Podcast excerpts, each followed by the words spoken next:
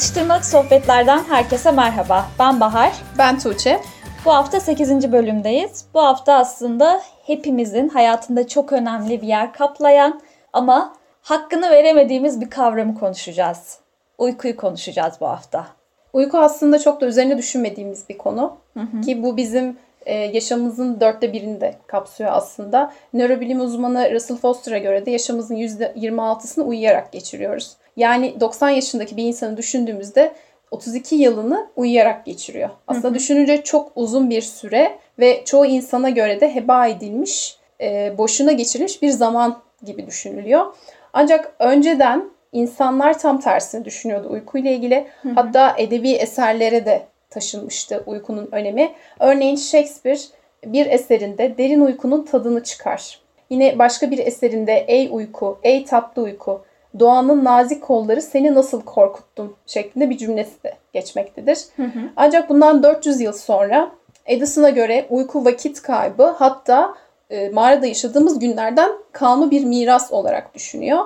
1980'de de Margaret Thatcher'a göre de uyku sırklar içindir. Hı hı. Ee, ancak önceki zamanlara göre düşünürsek onların haklılık payı oldukça yüksek. Çünkü uyku bizim için gerçekten çok önemli bir şey. Ancak önemini çok da kavrayamadığımız bir olgu. Evet, e, şöyle bundan bir 10 yıl öncesinde üniversiteye yeni başladığım zamanlarda ben de açıkçası Edison ve Margaret Thatcher gibi düşünüyordum. Ee, aslında çok da bir şey düşünmüyordum. Şöyle anlatayım ben. Ben normalde uyumayı ve uykuyu çok seven bir insanım. Ama işte e, hani normal bir insan ömrün üçte birini uyuyarak geçiriyor. Günde 8 saat uyuyoruz. Yalnızca aptallar 8 saat uyur gibi e, safsatalara böyle bir takılmıştım bir ara. Hatta bununla ilgili kitapta okumuştum. Orada mesela hani herhangi bir bilimsel altyapısı olmayan, herhangi bir bilimsel e, uzmanlık alanı olmayan birisinin yazdığı bir kitap da aslında tamamen hani varsayım üzerine yazılmış bir kitaptı. E, kendisi 5 saat uyuyormuş o yazarın. Uykuyu kayıp zaman olarak görüyor. Ben de bu şekilde düşünüyordum çünkü 24 saat yetmiyordu o dönemde. Hala da yetmiyor gerçi. 5 saat uykuyla durmaya çalıştığım zamanlarda gerçekten zombi gibi oluyordum. Ve ben hani migren hastasıyım uyku, yemek benim için gerçekten hayati önem taşıyan şeyler. Uykusuz kaldığım zaman e, baş ağrısından duramıyordum. Hani günlerce 3 gün 4 gün migren ağrım sürüyor. E, ne anladım ben bu işten aman boş ver dedim artık. Birincisi şöyle bence e, uyku çok hani kişiye özel bir kavram. Ve mesela bir arkadaşım vardı 4-5 saat uyuyarak çok zinde kalıyor. Yani fazla uyuyamıyordu. Ama ben mesela 7 saat, 8 saat çok rahatlıkla uyurum. Gerçekten uykuyu çok severim. Bu da hani benim metabolizmam. Herkesin bir biyolojik saati var bence. Hani direkt şu kadar saat uyuyun, bu kadar saat uyuyun demek tüm insanlara bana saçma geliyor açıkçası. Ama uyku insanın doğasında olan bir şey. Aslında tüm canlıların doğasında olan Tabii. bir şey. Hani uyumayıp da e, sürekli uyanık gezmek tam tersi doğamıza aykırı bir şey. Kesinlikle ki hani öyle vakalarda var zaten işte haberlerde görmüştüm. Bilmem kaç yıldır uyuyamıyor adam. Yani çok kötü bir şey bence. Kabus gibi bir şey ya. Yani gerçekten şu, çok zor. Ha, şu dünyadan kendini soyutlayamıyorsun.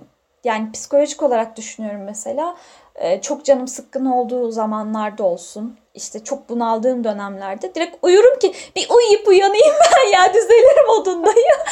hani bir aç kapa e, yaparız ya şeye makine falan bozulduğunda bir şey bozulduğunda. Evet onların bile bir aç kapa düğmesi var ki bizim de olması ha, gerekiyor. Yani ben de kendime bir aç kapa yapıyorum ki kendime geleyim bir toparlanayım böyle.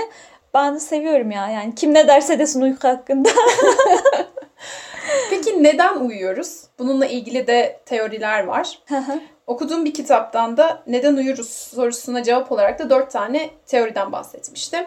Bir tanesi inaktif teori. Bu gece hareketsiz kalmanın insanın savunma me- mekanizmasını ortaya çıkardığını söyleyen bir teori ki buna karşı düşünce olarak da acil bir duruma tepki göstermek için uyanık olmanın her zaman daha güvenli olduğu şeklinde. Hı hı. İkinci olarak da enerji muhafaza teorisi. Sonuçta doğal seleksiyonda hani ilk baştaki insanları düşünürsek tarihte onların enerjisini harcadıkları durum neydi? İşte avlanmadır, e, yiyecek bulmadır ve en, bu şekilde enerjilerini harcıyorlar ve sonuçta gıda bulamadıkları zamanda da enerjilerini muhafaza edebilecekleri bir konumda olmaları gerekiyor ki bunu da uyuyarak sağlıyorlar. Hı hı. E, çünkü araştırmalar da gösteriyor ki insanlarda %10'a kadar e, enerji metabolizmasının yavaşladığı görülüyor. Yani bu da yine bu teoriyi destekleyen bir durum. Hı hı. Üçüncü olarak da restorasyon teorisi. Bu da uykunun vücudun kendini onarması ve gençleştirmesi için bir fırsat olduğu şeklinde. E, bunu da yine destekleyen araştırmalar var. E, vücuttaki kas gelişimi, doku onarımı, protein sentezi, büyüme hormonu, salgılama gibi temel onarıcı işlevlerin çoğunun e, çoğunlukla veya bazı durumlarda sadece uyku esnasında gerçekleşebildiğinde araştırmalar zaten gösteriyor. Hı hı. Bununla beraber son olarak da beyin esnekliği teorisi var. E, bu da aslında uykunun kişinin öğrenme ve çeşitli işlerini gerçekleştirme kabiliyetinde etkisi olduğunu söylüyor. Hı hı. E, yani ne kadar verimli bir uyku eğer uyuyabilirsek o kadar da beyin esnekliğini sağlamış oluyoruz. Hani hem öğrenme hem de diğer e, işlerimizi gerçekleştirme açısından. Hı hı. Yani bilimsel olarak da uyku gerçekten önemli.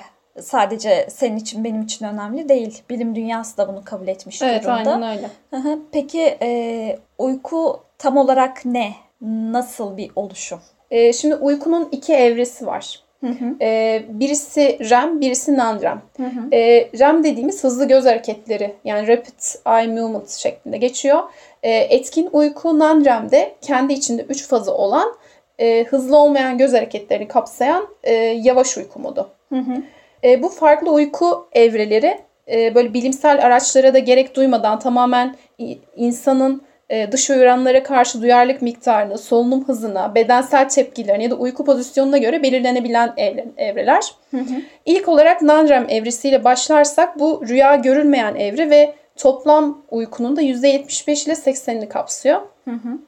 Bu da gecenin ilk saatlerinde ortaya çıkıyor ve uyanık haldeki kişi uyku evresine geçerken de vücudundaki tepkiler de yavaşlamaya başlıyor. Hı hı.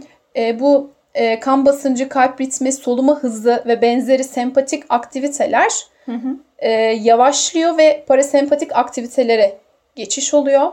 E, bununla beraber de beyin dalgalarında yavaşlandığı zaten gözlemleniyor. Hı hı. Diğer aşamada REM uykusu. Bu da gece boyunca 90 ile 120 saniyelik arasında e, döngüler şeklinde devam eden bir süreç. E, bu da toplam uykunun %20 ile %25'ini kapsıyor ve bu yaşa göre de değişen bir şey. Yani bebeklerde e, bu REM uykusu günde ortalama 9 saat iken yetişkinlerde ise 2 saat ile sınırlı oluyor. Hı hı. Yani yaşın artmasıyla da REM uykusu da e, azalmış oluyor. Hı hı. Bu evrede rüyaların en sık görüldüğü evre. O yüzden de hızlı göz hareketleri gözleniyor. Kalp ritmi, solunum, vücut ısısı ve tansiyon gibi fizyolojik olaylarda istem dışı bir şekilde gelişiyor. Hı hı. Peki e, sürekli non-REM ve REM birbirini tekrar eden bir döngü mü? Uykunun tamamına baktığımızda hani sadece şöyle diyemiyoruz. %80'i tamamen non-REM, %20'si işte REM şeklinde işte 8 saatlik bir uykuyu kapsıyor diyemiyoruz. E, non-REM'den sonra REM uykusu geliyor. Uyku döngüsü geliyor ve bu 90 ile 110 dakika arasında değişen bir süre. Hı hı. Ve bunu bir döngü olarak düşünürsek bu iki fazın birbirini takip etmesi bir gecede 3 ile 6 uyku döngüsü yaşanıyor. Hı hı. Ve bu her bir döngüde e, bir öncekinden daha uzun bir şekilde gerçekleşiyor. Hı hı. E, bununla beraber bu e, notlara bakarken de şöyle değişik bir durum görmüştüm. Bu REM uykusu sırasında vücut aslında felç durumunda oluyor. Hı hı. Ve bunun da e, şöyle bir şeyden kaynaklandığı varsayılmış. Bu felç durumunda haliyle bütün kas tepkileri baskılanıyor. Hı hı. Ve bunun da beynin kişileri görülen rüyalara verilebilecek ani tepkiler ile kendilerine zarar verme ihtimallerinden de koruması için bu felç durumunun olduğu düşünülmektedir. Bunu da okuyunca oldukça şaşırdım. Çünkü o Çok rüyalarımızda değil mi? kesinlikle o e, bol maceralı rüyalardaki halimizi düşünürsek eğer e, gerçekten çok mucizevi bir şey. Kesinlikle. Hani böyle bir etkisinin olması. Düşünsene yani hani beden o rüyayı görürken felç konum felç durumuna geçmese açtın camı atladın yani. Ya da işte ne bileyim aldın bıçağı sapladın bir yerine falan evet, evet. böyle kestin Aynen. bir tarafını. gerçekten çok mucizevi bir şey. Otokontrol dediğimiz bu olsa gerek. Kesinlikle. Ee, bir de şöyle bir şey var mesela işte alarm kuruyorsanız ya da uykunuzu bir düzene oturtmak istiyorsanız bir buçuk saat katı şeklinde olsun uykunuz derler ya hani işte alt, mesela 6 saat ya da yedi buçuk saat uyuyun. Hani 7 saat ya da 8 saat uyumayın. 1,5 saatin katı olacak şekilde uyuyun ki o e, non-REM ve REM döngüsü tamamen Evet. bitmiş olsun. Zinde olarak kalkın. Çünkü bildiğim kadarıyla mesela REM'in ortasında kalktığın zaman böyle salaklaşıyorsun. Evet onun Kendine da gelemiyorsun. aynen REM uykusu eksikliğinde de insanların davranışlarında olumsuz etkiler de gözlemlenmiş. yani yine günlük görevleri yerine getirebilme ve öğrenme kabiliyeti açısından REM uykusunun tamamlanması da önemli bir ölçüt.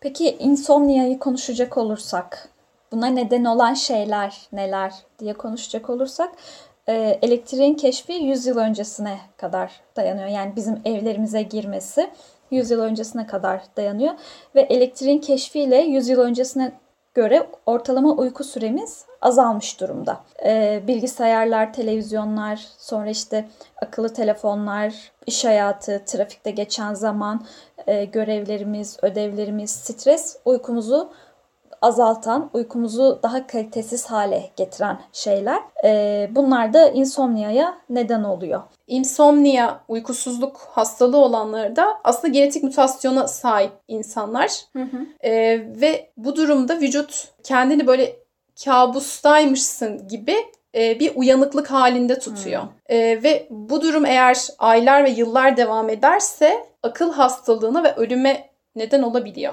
Ya çok kötü bir şey. Hani şu an hayal edemiyorum yani gerçekten. Kal geldi. Konuşamıyorum. Şimdi bu hani genetik mutasyon dışında hani senin söylediğin etkilerden dolayı da uykusuz kalabiliyoruz. Aslında bu etkileri kendimiz yaratıyoruz. Ve sonrasında da uyumak için hani kendi doğamıza aykırı olarak aslında bu nedenlerden dolayı uyuyamıyoruz ama uyumak için de e, ilaçlara tutunuyoruz. Uyku ilaçları alıyoruz ki rahat uyuyabilelim. Aslında bu bizim doğamızda olan bir şey uyku. Kesinlikle. Sadece uykunun hakkını vermek lazım. Aynen öyle. Peki bununla ilgili dünyada yapılmış araştırmalar var. Kayıttan önce de konuşmuştuk. Hı hı. En uzun uykusuzluk süresi ne kadar?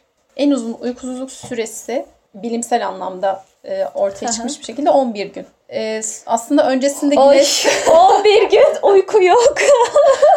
aslında öncesinde Guinness Rekorlar kitabına da e, giriş yapılırmış bu konuyla ilgili hani kaç gün uykusuz kalıyorsun diye. Ama bakmışlar ki bu sağlığa ciddi zararları olan bir durum.